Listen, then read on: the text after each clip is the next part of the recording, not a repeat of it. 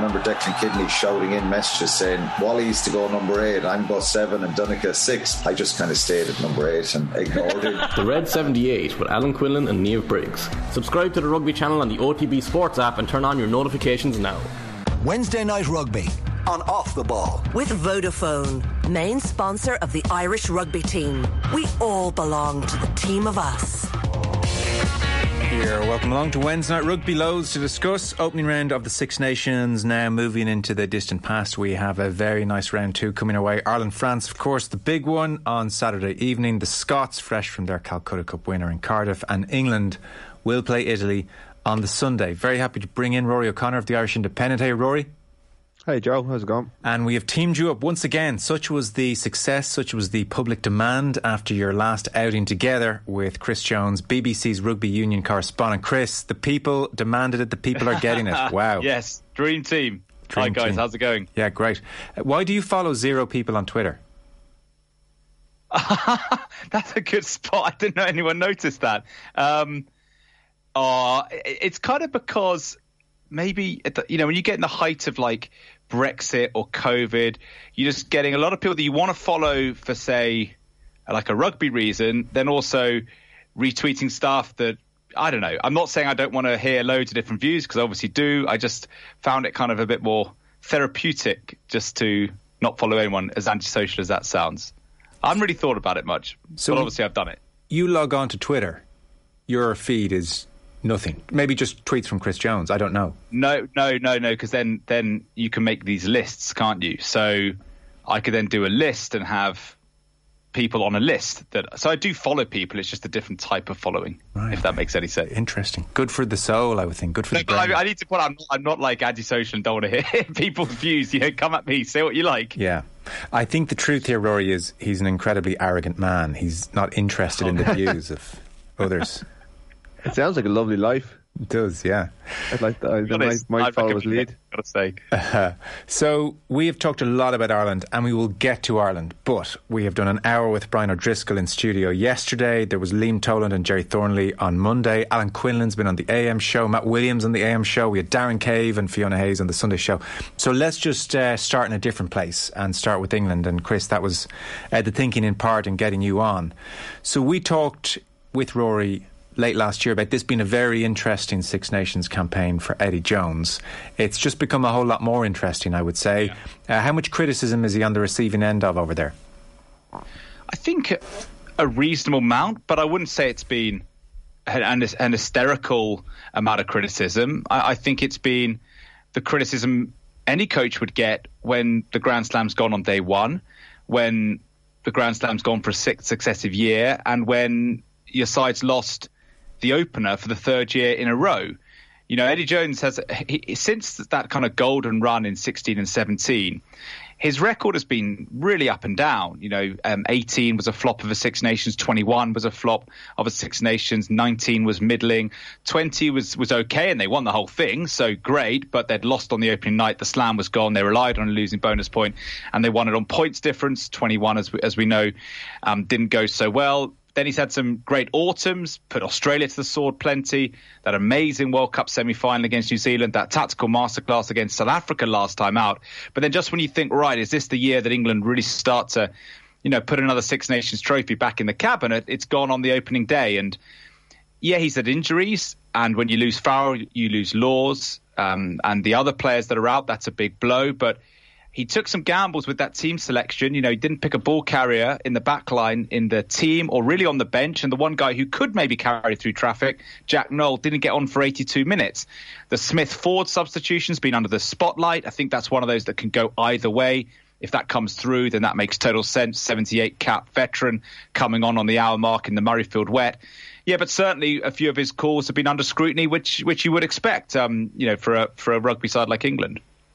I agree with you on the Marcus Smith substitution, for instance. Like I know Clive Woodward in his column in the Mail went to town on Jones for that substitution, but I do agree that can go either way, and there is a logic in a more experienced head uh, being brought on to see out the game. I suppose what surprised me and would have disappointed me most from an English point of view is that I listened to you and Matt Dawson interviewing Eddie Jones a couple of weeks ago in advance of this tournament, and the way he was talking about the trends in the game and the types of players he was bringing in suggested we would see running rugby, attacking rugby, expansive rugby, and we saw anything but, which really mm-hmm. made me question what Jones has been working on over the last couple of weeks, unless he was just trying to rope a dope everyone, you and Matt Dawson included. Well, he's not adverse to doing that. You know, he's not adverse to saying something and doing something different. But I did, I did believe him when he, you know, he, he he's got he takes such a kind of forensic interest in in rugby all over the world. So he's always looking at the way the game is refed and the way um, the game is is going in terms of attacking. And you know, if there is, if England do lose a game at the breakdown, he'll come up with a theory and a reason why. I think a lot of um, his tactics were preordained on the weekend because he was spooked by the Murrayfield weather. I don't know if two years ago when it was storm, whatever it was, and that was a monsoon, those were unplayable conditions. Maybe he thought it was going to be similar, but actually it cleared up just before kickoff. And mm. and England England played a fair bit of rugby, you know, around the tens, which you know is all well and good. Then when they did have the odd opportunity, they couldn't execute. And I've just been surprised by the chat out of the England camp this this last few days, which has been, oh, we dominated possession and territory. Great. What does that mean? Mm. What, what does that mean in Test rugby? The All Blacks rarely dominate possession and territory. They do what Scotland did, which is when you do get a chance 40 meters out, you, you take your you take your one shot kill and you score seven points. And you say to the team who's been banging away for half an hour, well, that was all well and good. We just did it in seven seconds, which is what Scotland did with the Ben White try. So I was surprised at, at hearing that because. But you know that, that's the difference between a good team and a great team, or a good team and a bad team turning possession and territory, turning opportunity, and just saying things like, oh, we just need to execute. But execution's kind of been England's issue for a while. This time last year, Calcutta Cup, you know, they're kicking away overlaps because they had some success grubbering through a lot a couple of championships ago. But that maybe is the consequence of not having a carrier in your back line. It means that you're just going to try and turn the opposition around and you're not going to be comfortable setting it up going through traffic or whatever. So it's it's a it's a complicated one with England because he's picked a certain side, which I think was done to, to kick the ball and squeeze Scotland, and they just weren't able to. Got close, played well in a lot of facets of the game, but then lost their heads in the final quarter. And for for an England side, that is a bit of a recurring theme, which I think will concern England fans. Rory, thoughts on England and Jones? Yeah, there's a few, like a lot going on with England at the moment. One thing, just listening to Chris there, struck me is that um, I've been thinking about this a little bit. That Joe Schmidt used to get obsessed by the weather as well, and I wonder if Southern Hemisphere coaches coming up here get a little bit obsessed by the weather, and when things, you know, when the forecast is bad, they they react quite strongly to it, and and maybe don't trust the Northern Hemisphere players to have the skill set to go out and play in rough weather.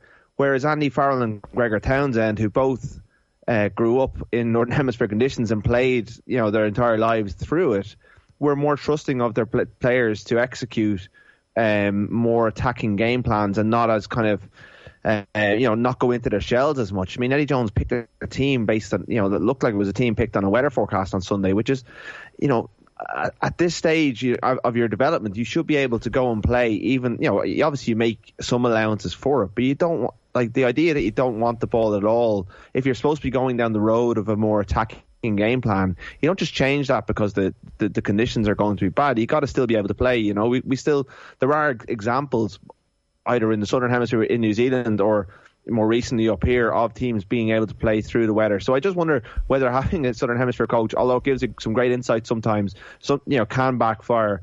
On the whole, you know, they, I, I watched England Scotland game first in a kind of crowded place so I didn't get a great sense of it. So I watched it back again a couple of days later, and I was surprised by how low quality it was. I thought, you know, compared to um, France's performance, compared to Ireland's performance, on both sides there was an awful lot of mistakes.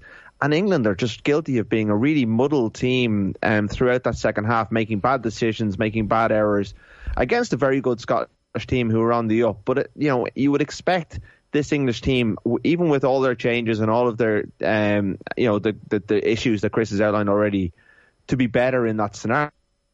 It was almost reminiscent of the 2015 World Cup game against Wales, where they were in a commanding position and just went went to pieces, you know, in front of their home audience on the biggest stage. You know, the Robshaw moment is the the one you know uh, leading example of of that. But the that game, they, they you know, with Harry kept making bad decisions and bad errors and, and handed it back to them. And at this stage of Eddie, Eddie Jones' time in charge, they really should be past all of that. You go back to all of the distract, the kind of the, the potential distractions off field. Eddie Jones writing a book about leadership where he criticises Maro Itoje's captaincy credentials when Itoje is clearly his best player and is the most obvious captain that I can see from the outside in that squad, and yet he's you know he's he's basically backed himself into a corner where he can't pick him because he he wrote a book and and, and, and mentioned it in it. He's tried to backtrack since, but like what's he doing writing a book? At the, you know, and, and talking about current players in the middle of it all. There's just so much going on with England and so much going on with Eddie Jones that is fine once you're winning, but when it's once it starts going wrong. You know, you go back to that own slot piece a couple of months ago, and all the, the, the, the churn of backroom team and you know the, the altercations with, with staff and not letting John Mitchell go to see his son play cricket. For, you know, like there's just the mad stuff that's going on behind the scenes. Again, fine if you're winning, but as soon as things start going wrong, you can't imagine it's an easy place to be right now, and you wonder how long Jones can sustain it all. Yeah. On what he said about Itoje, just in case anybody missed that, I might be wrong, but I'm not sure Maro is a future England captain. He's going to be one of the great players, but Maro is very inward looking. He drives himself rather than anyone else. And I think he sent him to acting classes. We've sent Maro to acting classes, which is having a beneficial effect. He speaks more influentially now, and I'm hopeful he can develop more communication and leadership skills. Acting brings Maro out of himself. How has all this gone down with Maro Itoje, I wonder, Chris? Yeah, it's a, it's a very good question. What you will not get really is England players upsetting the apple cart. I think primarily because they want to um, keep in the stay in the side and win and play for their country. But there's an elephant in the room here as well, and the fact that, um, and I'm not referring to any individual here. I've got to stress that. But if an England player speaks up against Eddie Jones and is cast aside, not just do they lose caps, lose a chance of winning a World Cup, and lose playing for their country, which drives them. They also lose an enormous amount of money. So what you won't really get, and I was speaking to an England World Cup winner in 2003 over. Um, over a few drinks the other day, and and they were saying how often they challenged Clive Woodward during the game, after the game, in the week, before the game. Different era, I know, but you, you, I just don't know how often that is going on. Maybe it's going on behind closed doors and we're not there privy to see it. But you don't really get that impression that there is an enormous amount of challenge. But that's that's that's all. That's not a new comment when when looking at the Eddie Jones regime, and it hmm. was a criticism of the Lancaster era that it was a little bit too collegiate and collaborative, and the assistant coaches had too much sway. And with Eddie Jones, we know quite clearly who is in charge, pretty much of English rugby, and it, and it is Eddie Jones. And I don't think that's an uh, uh you know an, uh, an inappropriate comment on the Itoje thing. Look, there's an argument that Itoje could have been England captain for four years by now, because when Dylan Hartley moved off the scene and done a really good job from 16 to 18, it looked like Itoje could have been that man to step in, because Farrell, you're always going to get a level of leadership. It reminds me of Sexton. It reminds me of Dan Biggar. You're always going to get a level of leadership from these kind of world class competitors.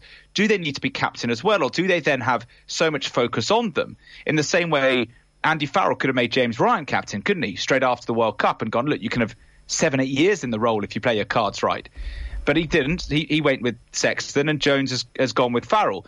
But, what, but that inward comment is is a funny one because if you look at Jones's vice captains, um, Ellis Genge, Luke Cowan-Dickie, and Henry Slade, um, all great players, but you would never describe Henry Slade as an extrovert, or certainly doesn't give that that that uh, that image off to, to the media and to the fans. So I, I, yeah, it's a it's a tricky one. Yeah. It's a, I struggle with it myself. I completely agree with Rudd. Itoje has been that future England captain figure, but for whatever reason, and Jones outlined it in that leadership book, he just doesn't see him as a leader. Whether he will suddenly spring a surprise in six months' time and go, ah, he's act, he's done his acting classes, now he's a captain. You never know with Eddie Jones. Maybe this is all part of a master plan um, to build Itoje up to that level. But yeah, certainly the fact that Itoje is not on the inner sanctum of England leadership does feel a funny one. Well, I think that's all absolutely fine. And if that's Jones's assessment of Itoje's personality, no problem. It's the mm-hmm. detailing it to, to, the world and potentially embarrassing Itoje. I wouldn't like to be discussed in those terms. I wouldn't like to be called not a leader and inward looking, certainly not publicly. And by the way, tell the world I've been sent to acting classes as well. I mean, James Ryan may uh, accept or not accept why he's not captain. I think he would have a legitimate point if Andy Farrell wrote a book about it, though, Rudd. Yeah, and, and like far be it for me to to to be um, poo pooing, you know, access or information or, or uh, you know, this kind of insight because it's, it's great. And even like England, you know, released a video the other day of, of Itoje giving the kind of rallying speech in the dressing room after the game. So he's clearly reacting well to it. And like, you know, this has been going on between Eddie Jones and Itoje throughout Eddie Jones' time. He used to describe him as a car, you know, he used to compare him to different types of car when he first came in. And, you know, you know, if he was going well, he was a Ferrari, and if he wasn't, he was I don't know, like he wasn't ever a Lada. But you know, he, it was kind of this sliding scale of It was just this kind of mad thing where you like this guy is clearly an iconic, or potentially iconic figure in English rugby. You know, he's he he he. He, transcends the game and, and is probably the only player in that squad. Uh, you know, correct me if I'm wrong, Chris, but who kind of is more recognisable outside of rugby than anyone else. He's represented by Roc Nation. You know, he, he is potentially your biggest star, and he's been kind of belittled in public by the coach. Certainly, that's the, the, how I would perceive it, and it, it, seems like a very strange thing to do. And maybe he knows Itoje a lot better than I do, and maybe he feels like these are the buttons he needs to push. But for me, you know, I, I, the two possibly the two best team performances I've ever seen live are from this English team under Eddie Jones. The the 2019 Six Nations dismantling of Ireland and the 2019 World Cup semi final against New Zealand, like two of the most complete performances. And the man who's at the heartbeat, or sorry, at the heart of both of those, in, in my view, was Maro Itoje. You know, in that game against New Zealand, it was possibly the best individual performance I've ever seen from any player. And if I was a coach, and I'm not, and you know, I'm not paid as much as Eddie Jones, but I also am not subject to the scrutiny. He's subject to. That's the guy I'd be I'd be backing, and I'd be putting my, all my faith in rather than other people. Chris, in terms of on the field approach, then. So, as I understand it, Manu Tuilagi played at the weekend and they're trying mm-hmm. to get minutes into his legs. So, you mentioned the ball carrier problem at Murrayfield. So, let's say he comes back. He has a transformative I think um, ability for any team. Uh, shoot this down straight away. Is there is there much talk in English rugby of have we uh, passed on the Vunipola brothers too quickly here? One's twenty nine, one's thirty one. I don't know what their form is like. I don't know what their fitness is like. I don't know where they are. But I mean, I know as an Irish fan scarred over the last number of years. If we pitch up in Twickenham in a few weeks and there's no Tuilagi and no Vunipolas, I won't be upset. No, no. And look, Rudd mentioned Itoje in terms of those iconic England performances under Jones, and whatever happens, you know, from here on into 2023 with with Eddie Jones and England, however they do it the next World Cup, they've got that 2019 night in Yokohama where they they basically knocked New Zealand off their perch and kicked them off their throne, and that that will that'll be remembered by England fans forever. And not just Itoje was instrumental, but both Vunipolas and Tuilagi. And the Vunipolas, I think, when it comes to Mako there's been murmurings for a couple of years now that in terms of the set piece, he maybe is not the force he was. Marler is such a, an accomplished scrummager that they want him in and around the squad. Genge is a vice captain. So I think Mako, even though you know, there's every chance he can come back in, I, I wonder if you know his magnificent England career might that might be it for him. I, I you know who knows. Uh, and Billy Vunipola maybe they just feel that he's also reached an age where he's not quite as explosive as he as he was. But it's less about those individuals. It's more about Jones trying to make a statement about moving on from the Saracens core, mm. moving away from the Vunipolas, moving away from Jamie George. Um, the irony of that is that Farrell was still captain. So you, so this is where it feels slightly contradictory because on the one hand he's he's dropping Saracens players and saying we've got too much Saracens leadership, and then he has Farrell as captain, albeit with a, a younger and a very different, um, more sort of club diverse group of vice captains. But the Tuilagi thing, it's been the um, you know subplot of English rugby now for 11 years hmm. since his debut. 11 years. When Manu's fit, all is well in the world. You know, he gives gain line, he holds defences, he allows the skillful players, and not that he isn't skillful, but he allows the Henry Slades, the George Fords, the Owen Farrells to shine, get people like Jonny May, Anthony Watson, Elliot Daly on the ball to make hay then he's not there, and Farrell plays at 12, and he's been kind of, you know, he's really done England a magnificent service at 12, but it's always felt like, oh, it's a stopgap, or let's get Tuilagi alongside Farrell with, with George Ford or whatever, maybe with Marcus Smith now. So what happens when, when Tuilagi's fit? He comes straight back in. He's played 20 minutes, and he'll, he, he won't play in Rome. He's not in the squad. I think he'll come off the bench against Wales, and he'll start against Ireland, all being well fitness-wise. So he then transforms England – they play beat Ireland, do whatever happens in Paris, and then what happens if Tuilagi gets injured again, which is possible because of his record. Then do, are England scrabbling around looking for a midfield again? It's not sustainable. for English rugby to be putting all of their eggs in the Tuilagi basket. Mm. Sam Warburton said this the other night on our, on our Rugby Union Daily pod. He said, How many English qualified centres are there out there? It is insane. He used the word insane to put all of the stall in Tuilagi. But that's the reality because when Tuilagi's fit, they've got a ball, uh, you know, a gain line midfielder and when he's not fit, they go in with Henry Slade and Elliot Daly in the midfield. Mm. Completely different. So it's a completely different strategy. It's not like yeah. the All Blacks used to do. Ma'a Nonu or Sonny Bill. Both can give you gain. That's where it just. You, you, feel that it can't just be up to Tuilagi to transform this England England attack. Yes. That's very interesting. Very muddled, all right. Okay, well, we'll see how England go in Rome at the weekend. Our rugby coverage here and off the ball is with thanks to Vodafone, main sponsor of the Irish rugby team. We all belong to the team of us. We're here with Chris Jones and Rory O'Connor. So let's uh, turn towards Paris Saturday evening. We've been congratulating ourselves all week, Chris. You might as well tell us how great we are as well. Well, I, the, the, only the only um, caveat I'd put to, to how good Ireland were was that I think most people saw that coming most people saw Ireland putting Wales to the sword because of how slick Ireland looked in the autumn, the fitness they've got in their squad, and the cohesion, uh, the form of the provinces, and then also the poverty of Wales. So you put that together, and it was no surprise to see the game as as one sided as it was. Um, and I think Ireland look look the real deal, don't they? But it's a completely different challenge out in Paris. Their three best results under Andy Farrell, England, uh, New Zealand in the autumn, England last year, New Zealand in the autumn, Wales just now. They've all been in, in Dublin. That's not their fault. They've only played in Dublin since the England game. But this is a completely different matter. France in a raucous Stade de France, sm- smelling their first championship since 2010. So we're going to learn a lot more about Ireland, aren't we, after this weekend? We know they're a good side, full of good players. They look supremely drilled and well coached. But this is another matter altogether going over to Paris, I think. Yeah, I would tend to agree. I'm, I'm spooked by all the Irish predictions thus far, Rory. I, I would make uh, France uh, clear favourites to win by not much, but clear favourites to win. Three point game in the bookies, Joe. So it's not as like I, I, people usually that's you know that's where you get you find the kind of more sobering read on how the game is going to go. But it was an Irish bookmaker I looked at, so maybe maybe people are putting their money where their mark, mouth is and moving the market. But certainly Ireland have what it takes to go there and win, but you would have certain reservations about the kind of you know the the French power game across 80 minutes, and you go back to Leinster, La Rochelle. You know, we, we have to start bringing Leinster games into this because Leinster provide the bulk of the squad. And the way La Rochelle beat Leinster in that uh, Heineken Champions Cup semi final, um, shows a little bit of the way for France, especially because Uini Atonio will play a tight head prop, and they will have the capacity to match Ireland's tight five power and then some. And then after 50 minutes, they'll bring on a like for like replacement in each position and ramp things up. I would expect Ian Henderson to go back into the match day 23. Perhaps he comes onto the bench along with, you know, and comes off the bench with uh, Finlay Bealham to kind of provide a bit of ballast to Finlay Bealham. But this is nothing on you know Finlay Bealham's a fine player. He's done very well for Ireland, but we have never seen him go to this level, and that is the big question. Does Tadhg Furlong come off after 50, 60 minutes when he's spent? And it, are you bringing on a player who can close out a game away from home in Paris?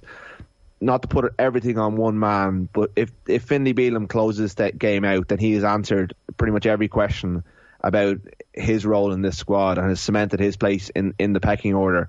He's slightly smaller than the other front rows that Ireland have available. He's he's a lovely player, but he's not as explosive. Um, it's a lot of pressure for him coming into this arena, and he will be he, he will face a test unlike any other that he's that he's had um, across his career because that's where France will go after Ireland. They'll look to lock down that tight five. They'll look to tire out the props. They'll they'll look to make sure that they, they are dead on their feet when they're trying to make those passes. It's all well and good making that pass when you're when when you're feeling fresh, but if you've been locked into scrums and it's been taken out of your legs, then things get much tougher. France will, will try and maul Ireland off the park. They'll try and and um, like they've got all the out the back capabilities as well, but they have like a tractor lock in Paul Willemse, who's I, I can't remember exactly what weight. I think 134 kilos. I could be wrong. And Atonio is the heaviest player in the tournament, and they've got him fit, and they're both fit, so that like they will they will cause Ireland no end of problems. So that's where that's where the game will be won and lost, and that's where Ireland haven't been asked the questions because New Zealand came to Dublin with possibly their least skillful front row, you know, of the last 10, 15 years. Wales don't really have that in their armour. and it was less of a factor in, in the England game last last uh, you know last Six Nations because Porter hadn't switched across. But Ireland's game is so based around those players being able to do what they do, and every forward being able a, a viable option and a carrier and a passing threat as well. That if Ireland gets sucked into a real battle and those forwards are are tired, what happens then? Or if they don't win the gain line, what happens? What happens then? We don't know yet. We haven't seen it in the last since probably Twickenham in, in uh, or maybe it's the France game last year was the last time Ireland properly got beaten up. But uh, it's it's been a while, and, and that's the test for this team now that they're on a crest of a wave, nine unbeaten, but seven the last seven of those have all been at home. This is a very different challenge, and it's a it's a it's a great position to be in to go and see if they've made those improvements to that that degree. And that's the kind of sobering negative slant that makes me feel more comfortable. I have to say, Chris. uh, how do you yeah. see that battle up front then? Yeah, I, I think it's it's in France's hands, and and that's only because of the example. You know, Rudd cites those examples of Leinster being beaten up by La Rochelle, uh, you know, England getting the better of Ireland a few times at Twickenham through 2020. This is a different Ireland side. They're playing with more dynamism. They're not sending runners out to be lambs to the slaughter to an oppressive defence, but fascinating, isn't it? Shaun Edwards, you know, Mike Catt uh, coaching the Ireland defence, Shaun Edwards um, masterminding the French defence. I do wonder whether, you know, Shaun Edwards just he, constantly. I think he's got such motivation to to take this French side to real heights. This French side to real heights. He's obviously coached so much for Wales in the Six Nations, gone up against all these different coaches. But I think with France, he feels that he could have such a transformational impact on French rugby because. You know, with all the great work that other coaches are doing, and Laurent Labit with the backs, and Ibanez and Galthié, Edwards is the guy who's come from outside in, and he's he, he's the example of the French bucking the trend. Rather than go for the all French coaching team, they've actually gone right. We're gonna we're gonna cut, get some external influence, and he's no doubt been a part of the way they look more drilled, they look fitter. So they are they are ominous. We we don't quite know yet mentally if the French can can still be exploited. We saw their complete. Um, brain explosion in Paris against Scotland, where I think Brice Dulin kind of thought he needed to keep playing almost for some kind of you know, Gallic pride, when in reality he walks that out and France win the game, and mm. Scotland don't go to Paris and win, and, and you know things could have been so so different for the table and even for Scotland players getting on that Lions tour, but that's an, another one altogether. I'm just so excited for the game. I'm going out to, to, to, Paris first thing Friday, so it's our big commentary on BBC Radio this weekend, which is sort of trumping the other two, which just says says how much these two are looking like the, the two form horses in the Six Nations. And you got to say, whoever wins this will be a really tough team to stop winning the whole thing. Yeah, well, with all genuine respect to the Scots, this feels like the Grand Slam eliminator game, and you know it's it's compelling for so many reasons. Are there any whispers, Rory, on Henshaw coming back in at this stage of the week? I think he'll be in the 23. I don't know at this stage whether he'll be uh, in the 12 jersey or whether they'll leave Bundee Aki in and, and, bring Henshaw on to supplant. I, I, I think one of them will be in the 23 jersey, one of them will be in the 12 jersey. They'll both be involved. It's just a matter of, of, of who gets the nod. Very hard to take Bundee Aki out of the equation. I know Brian made a, a, a good kind of case for it last night.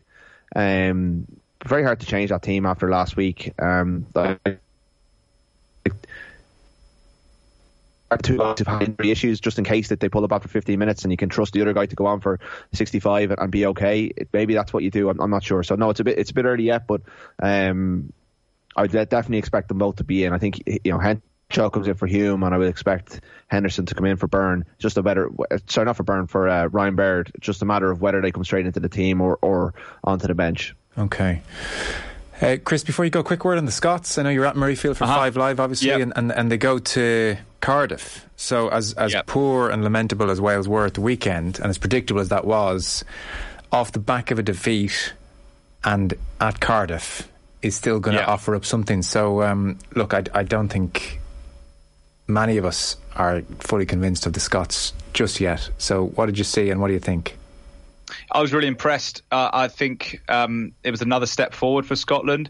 I think they took a big step back against South Africa because there are a few component parts of their game that went to pot. You know, aerially, uh, scrum, killed at the breakdown, kicking battle, all those kind of test match rugby, you know, non-negotiables. They failed against against South Africa, so I thought, actually, is this Scotland side going to take that that next step and be proper title contenders? But I really like the way they um, you know, scored from deep against England and soaked up a lot of English pressure, met England physically on the gain line in defence. Steve Tandy's got them one of the best defensive records. That That's indisputable. Um, and I think they showed uh, both creativity and composure in that final 20 minutes. So I am a big fan of this Scotland side, and I, I like the way that, you know, being challenged to keep up their strong record against England, being challenged to take the scalp of an England team that were heading up with a sort of a cobbled together lineup that raised so many eyebrows with key players missing, but also some strange selections.